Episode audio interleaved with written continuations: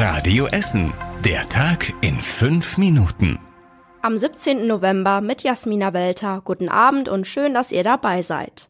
Die Stadt Essen schließt Mitte Dezember die eigenen Impfzentren. Bisher hatte die Stadt noch Corona-Schutzimpfung in der Innenstadt und in Altenessen angeboten.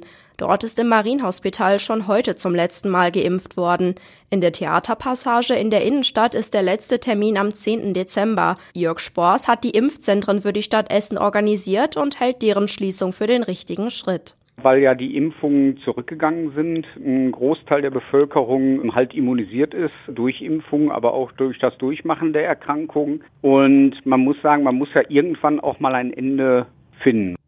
Im Radio Essen Interview erinnert sich der Leiter der Impfstellen auch an die Impfaktionen in Altendorf.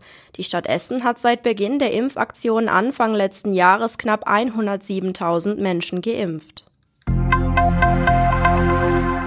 An vielen Essener Bahnhöfen und Haltestellen sollen neue Fahrradboxen errichtet werden.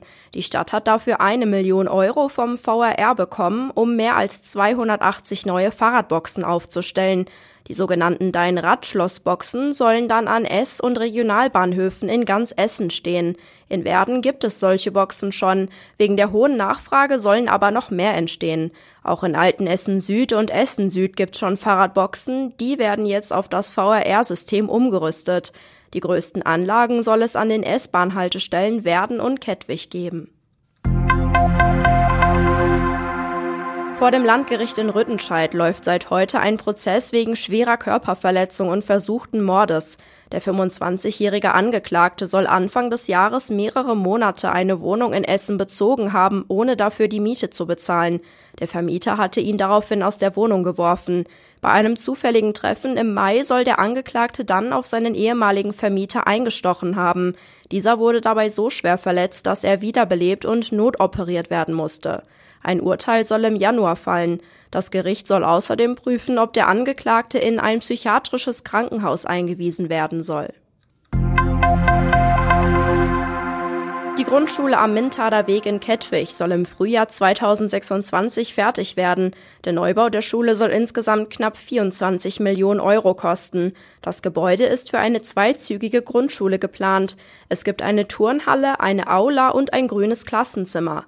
Die ehemalige Schule am Mentader Weg musste abgerissen werden, weil dort Schadstoffe wie Tetrachlorethen nachgewiesen wurden.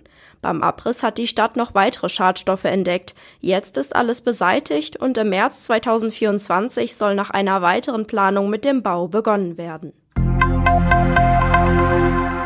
Das Volkwang-Museum in Rüttenscheid wurde bisher von Klimaaktivisten verschont. Es gab keine Anschläge und auch keine Versuche, sich an ein Gemälde anzukleben oder es mit Suppe zu übergießen.